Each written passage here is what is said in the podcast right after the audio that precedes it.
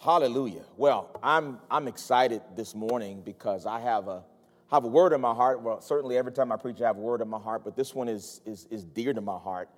And I tell you, I've already been telling people at Bible study and what have you. This one is in part inspired by a conversation I was having at youth Bible study. I was leading youth Bible study on Wednesday, and we were having a conversation. We were talking about the Samaritan women in Jesus. And when Jesus was talking to the Samaritan women, I was trying to lay out a context for people understanding uh, what Jesus had to go through when he was asking the Samaritan woman for water, because of course, what we know is that the Samaritans and the Jews, they did not get along.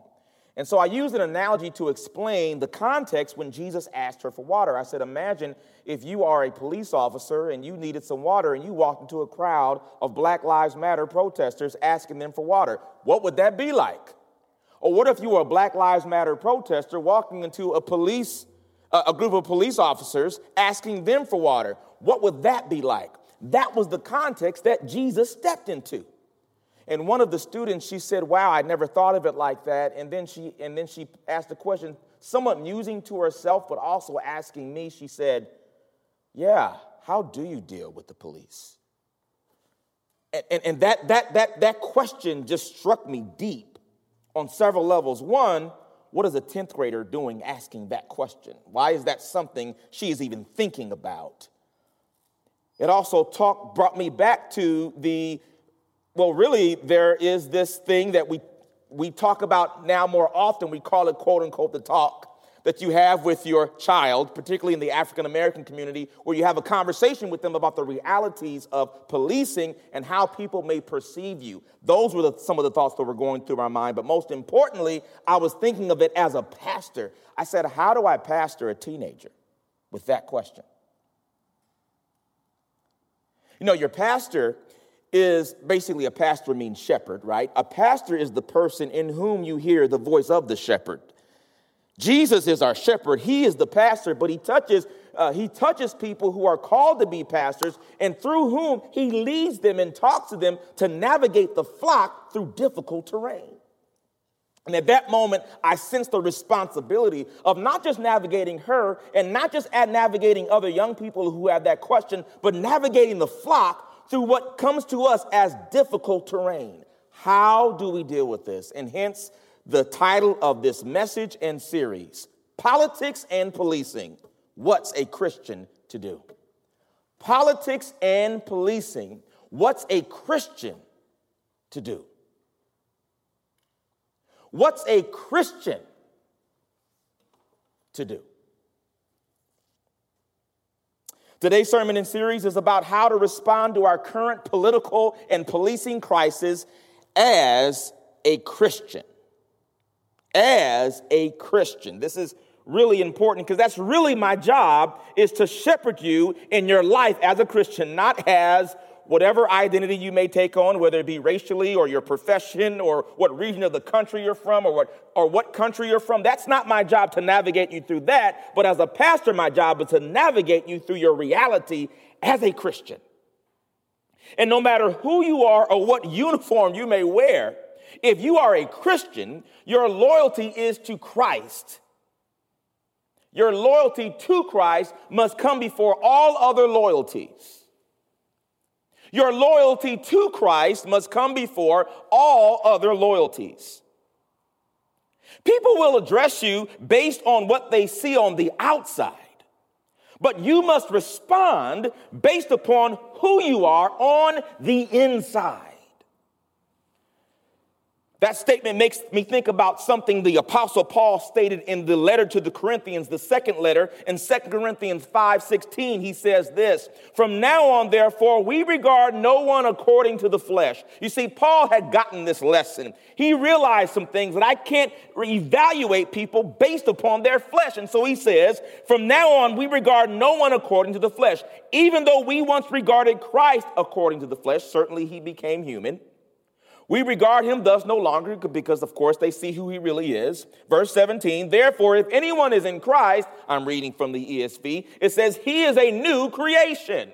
The old has passed away. Behold, the new has come. If you are a, a, Christian, you are a new creation. You may not look any differently on the outside. You may not have anything differently happen you uh, uh externally, but internally you are different. And because of that, when something happens to you, you have to respond based upon who you are on the inside.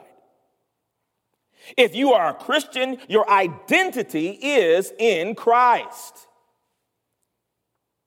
There's a lot being said today about identity politics, and I'm a professor. I deal with all kinds of things. I teach African American literature and all these other kind of things. I understand identity politics, but as a Christian, my identity foundationally is in Christ.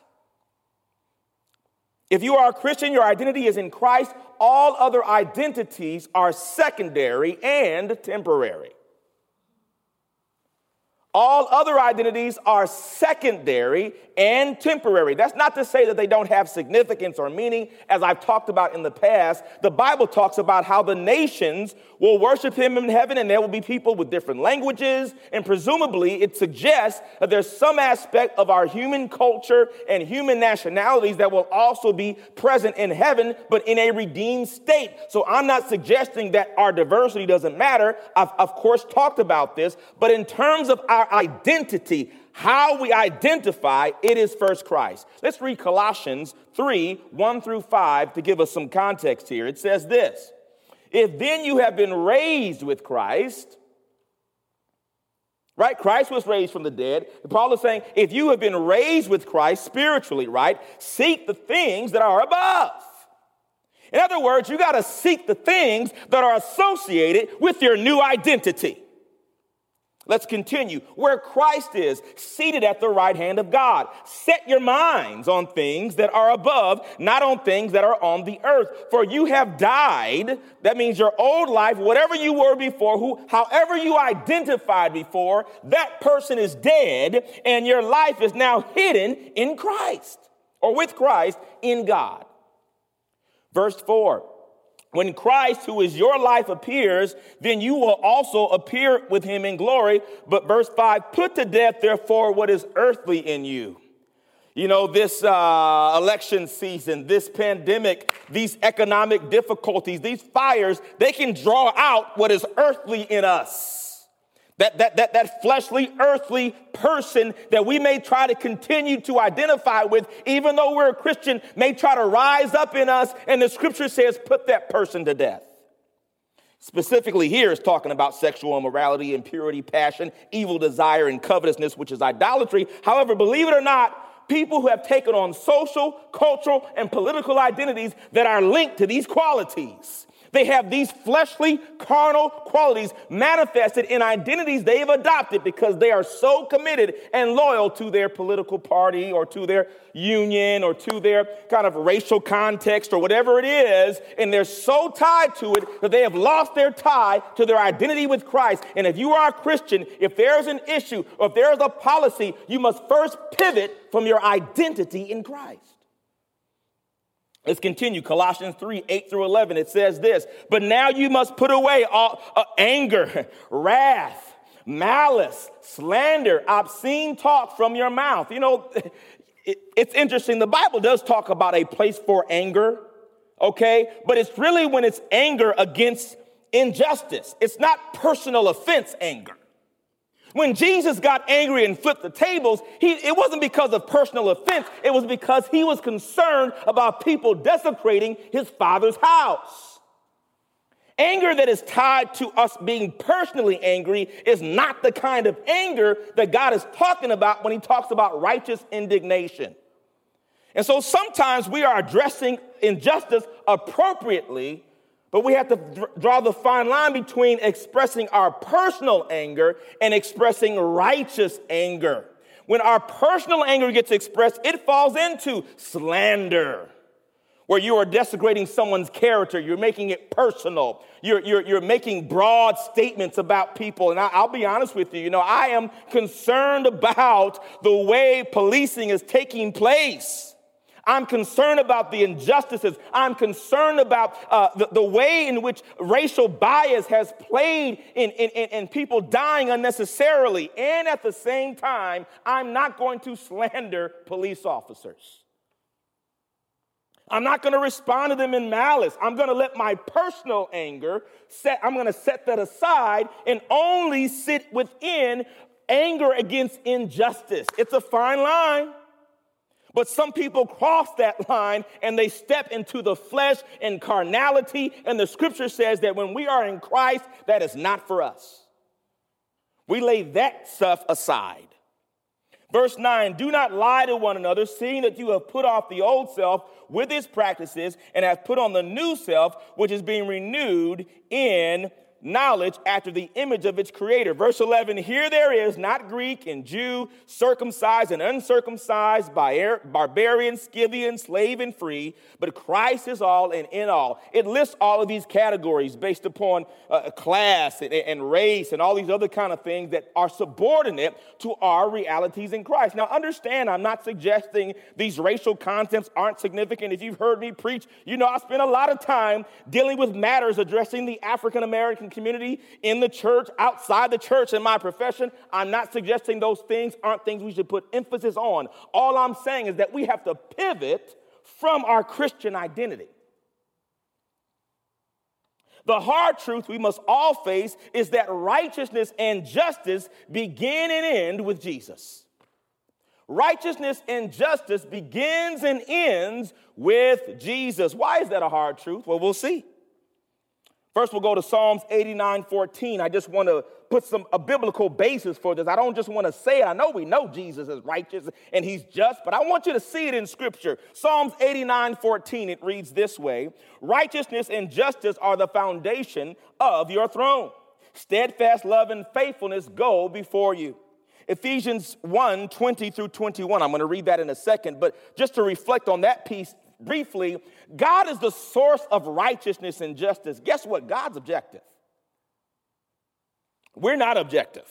So when we make claims about injustice, no matter who it is, it's always subjective because we don't have the perspective God has. And God and Jesus are the standard for righteousness and justice. And so let's look at where Jesus is positioned as we see in Ephesians 1 20 through 21. It says this that he worked in Christ when he raised him from the dead and seated him at his right hand in the heavenly places, far above all rule and authority and power and dominion, and above every name that is named, not only in this age, but also in the one to come. So Jesus is seated on, seated on this throne, and this throne is founded in justice and righteousness. So if we want to see what justice is, if we want to see what righteousness is, we have to look at Jesus.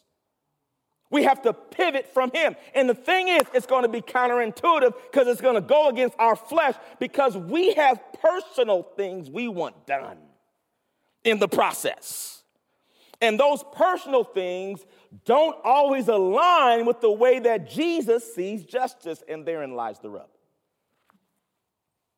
It continues. This is why Christ is hated. He talked about it in the book of John. People do not naturally prefer his standard of right and wrong. We don't. We don't naturally prefer Christ's standard. You know why? Because Jesus represents the end of our concept of right and wrong. It gets real. I, I want you to think a minute about the story of Jonah for example. Let's use Jonah, for example, to think about this. We all know Jonah, or we're familiar with the story. He was supposed to preach to the people of Nineveh, and uh, he didn't want to. And he didn't want to preach to them because he knew if he preached to them, they would repent and God would forgive them. And he said, Those are some bad, those folks need to die. They have done things so terrible, I don't want God to have mercy on them. Now, we always laugh at Jonah, and Jonah was so rebellious, et cetera, et cetera, but let's flip it. Let's say it wasn't Jonah and the Ninevites. Let's just say it was the police officers who unjustly shot the black men. And we want them to get their due. And we don't want God to have mercy on them because we want them to suffer because they did something so bad.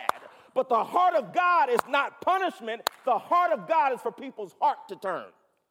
And what do we care about most? That people suffer for their crimes or that their heart turns to God. Now, I'm not saying that's the case in this situation. I'm just saying God's justice is counterintuitive, and He may be seeking something we're not. He wants people to turn to Him.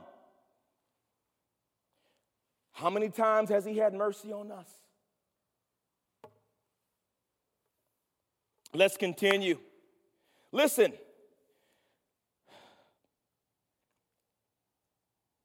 I'll just read this. John 15, 18, it says this If the world hates you, know that it has hated me before it hated you. Again, Jesus receiving that hate. Why is Jesus receiving that hate? Because they don't like his standard of righteousness. Just like Jonah didn't want to do what God said, he didn't like God's standard of righteousness. John 15, 25, Jesus is saying, But the word that is written in their law must be fulfilled. They hated me without a cause.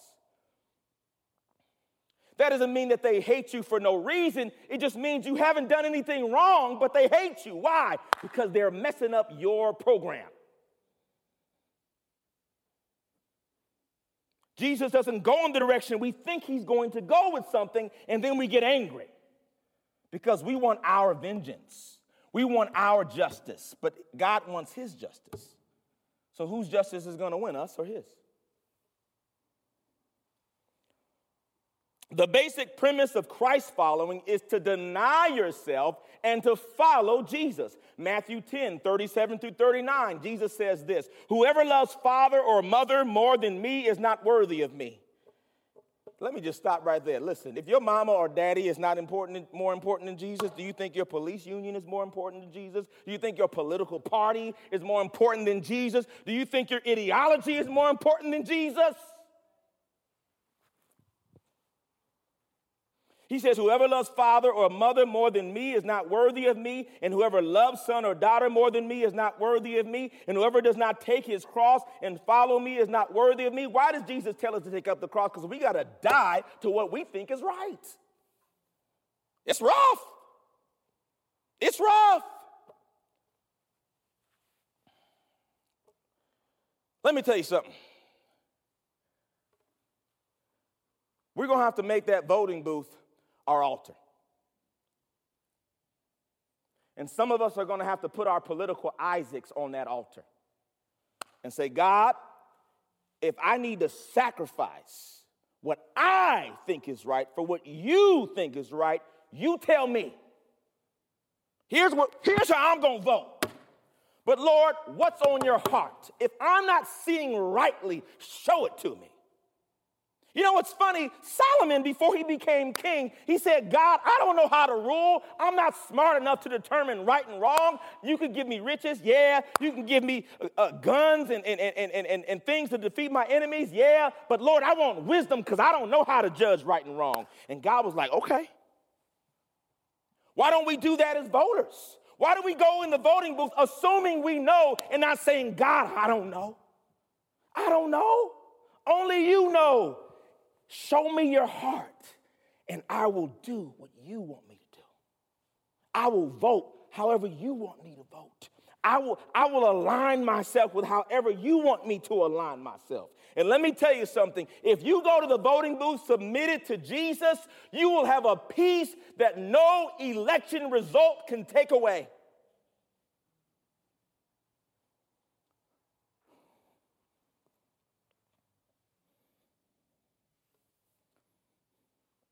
So essentially, Jesus is saying that we have to die to self.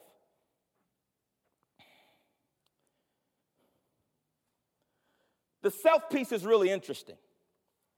Keep in mind that when we speak of self, we are not merely talking about you individually or me individually, but about all the historical and cultural ideas and practices that have influenced us. We're a reflection of our families and our backgrounds in our neighborhoods and our regions of the country. I can tell you used to live in the South. I can tell you used to live in the East Coast. I can tell you used to live in Minnesota because of all of the history and the culture in those particular regions of the country. They're a part of you. I can tell you used to be an athlete. I can tell you used to be an artist or whatever culture professionally you've come from. It's with you. The ideas of all the people who, who have influenced you are part of you. So, what you think about policing is also heavily influenced by historical and cultural contexts. In fact, many people have a perspective on policing and politics that they think is Christian, but it's really just cultural and deeply tied to historical patterns. I gotta let you know, some people wonder, well, why people, how can people be so angry at the police? I mean, you know, I mean, I, I don't understand it. That's disrespectful. For some people, they grew up, it's sacred. The police are sacred. Other people, not so much. They didn't have, they don't have a history of having a good relationship with the police. And so our perspectives are shaped by that history and that culture. And we may not agree, but we need to at least understand the context from which people are coming. And for some people, the trust has not been built up enough for them to give police the benefit of the doubt. For other people, it has. So those realities have to come into play, and then we have to evaluate whether our cultural ideas about police are biblical. Now I'm gonna get into something right now. I'm gonna reference a scripture I read last time I preached, and I was reading it within the context of some other point I was trying to make. I was talking about the reality that all authority comes from God, and I quoted it, but I really didn't get a chance to kind of dig into it, and today I am, so that we can look at this with some perspective. And this specifically not only addresses police, but also authority. The Bible talks about it explicitly. Romans 13, 1 through 6, it says this Let every person be subject to the governing authorities, for there is no authority except from God. And those that exist have been instituted by God, right? We talked about that two weeks ago. God is the author of authority, humans are just using it, borrowing it, stewarding it. Therefore, whoever the, resists the authorities resists what God has appointed. Just like when people attack the church, they're not attacking the church, they're attacking God. They're attacking God. Same thing with other authorities he's established. When you resist his authority, you are, you are resisting God. It says, For rulers are not a terror to good conduct, but to bad. In other words, rulers don't. Rulers don't punish people for doing good things, they punish them for doing bad things. Of course, this is presuming this, the, the ruler is of good character. Certainly, this is assuming that. But in principle, that's the purpose of authority to, among other things, when they punish bad people and put people in jail, it's not because they're doing good, it's because they're doing bad. That's the idea. It says, Would you have no fear of the one who is an authority, right? Then to do what is good and you will receive his approval. In other words, do good things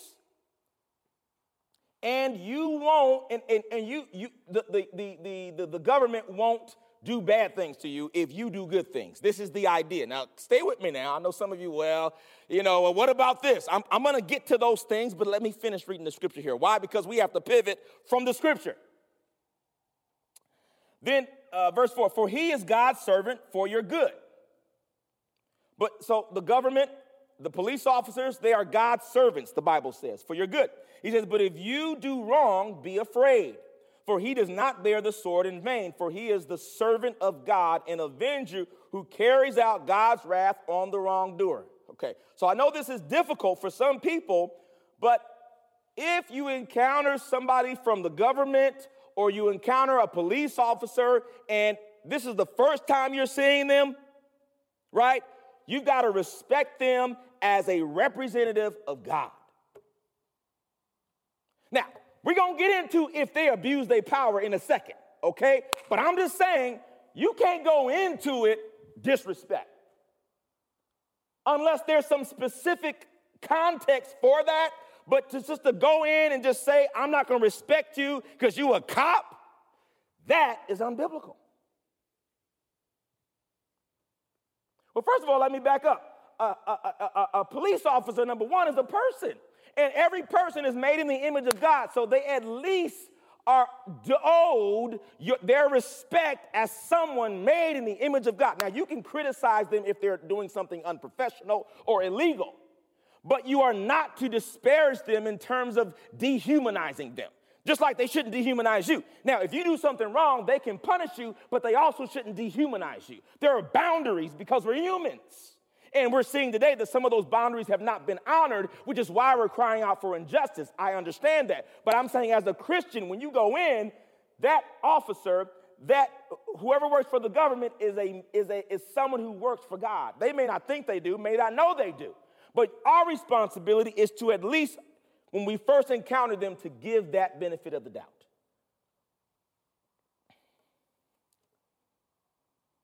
Verse 5 Therefore, one must be in subjection, not only to avoid God's wrath, but also for the sake of conscience. For because of this, you are also to pay taxes, for the authorities are ministers of God, attending to this very thing. Verse 7 Pay to all what is owed to them, taxes to whom taxes are owed, revenue to whom revenue is owed respect to whom respect is owed, honor to whom honor is owed. That's why I don't slander police officers. I may be upset with some protocols. I may be upset with some instances. I may be upset with some systemic things, but I'm not going to slander them out of respect for God.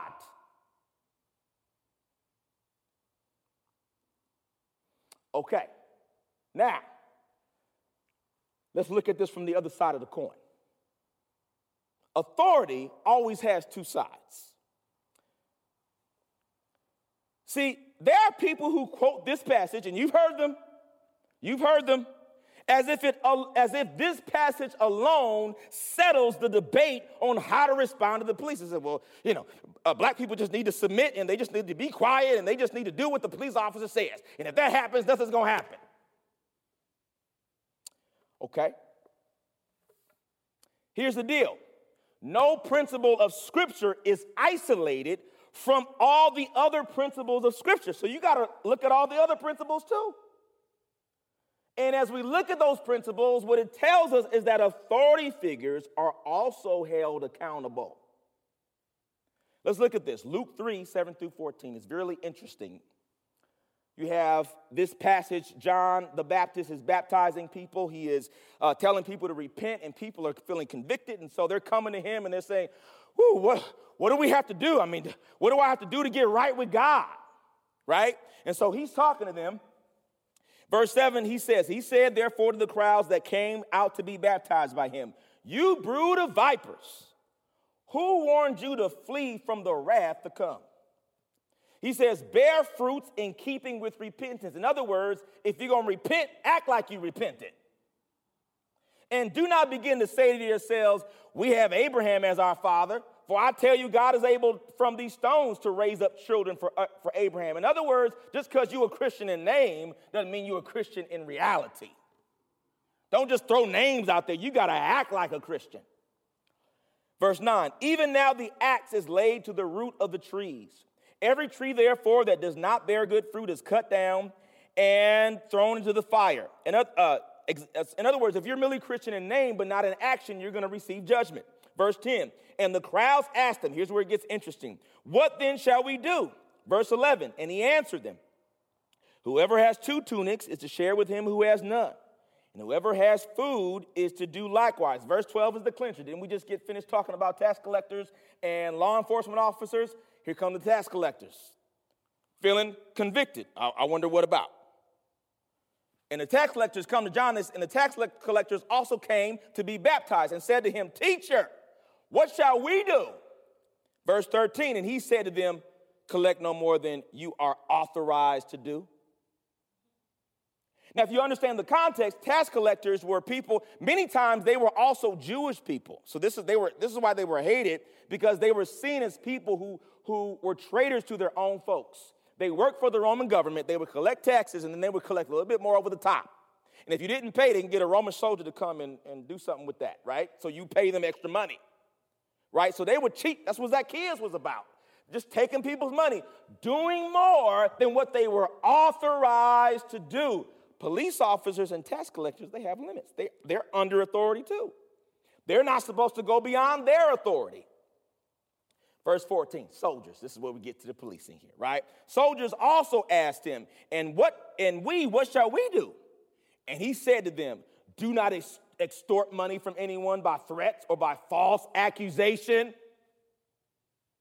and be content with your wages. In other words, they didn't like what they were getting paid, so they just they could work. They could probably in partnership with the tax collectors, they can threaten people and make them pay money they couldn't afford or could or didn't want to pay.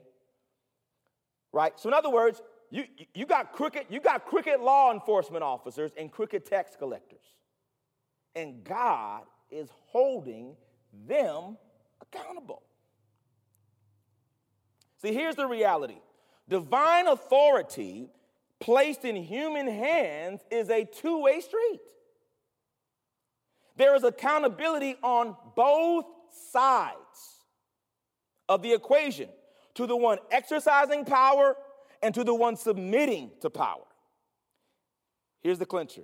In essence, God is asking us to submit to authority, not to abuse. God is asking us to submit to authority, not to abuse. If you read the system, it's set up where the person who is in authority is submitted to God, and the person who's submitting to authority is submitted to God. Why? Because God doesn't factor in abuse. So, as a safeguard against abuse, God's system of authority requires that parties on both sides of power are submitted to Christ. Both sides of the equation are submitted to Christ. What does that mean? That means if you're a law enforcement officer, your loyalty is first to, and you're a Christian, your loyalty first is to Jesus, not to the union. If you are a protester, your loyalty first is to Jesus, not to an organization, not to an ideology. If you're a voter, your loyalty first is to Jesus, not to a political party, not to a political candidate. And we pivot from there. Now, we're going to get into this more next week, but of course, the question is when a power is abused, then what do we do? Because he didn't design it for abuse to happen. He designed for the authority figure to do right and the person submitted to authority to do right. And we already know what happens to the person who's submitting to authority. If they don't do right, we know what's going to happen to them. But what happens to the person in power? And what's the Christian thing to do to respond to that? We're going to get into it next week. But, but, but our principle is what? You got to start with your submission to Christ. If you don't start with your submission to Christ, you, you, you, you are, what are you doing? You are shrugging off all of his intervention. People will be like, well, God help me, but then you don't want to submit to God's order. That's the first thing we have to do. If you're a cop and I know it happens because I see some of them sometimes, you know, nothing happens, but, you know, we pass each other, we kind of look, and both of us a little tense. You know, we walk past because of the tension that we, we kind of see. Is this going to be trouble? He, the police officer's thinking it, I'm thinking it. It's not going to be any trouble, but because of all the stuff in the news, we kind of thinking it. And if you're a police officer and you don't know what this person is going to do, and you're a Christian, pray. Lord, help me handle this right. Help me be submitted to you.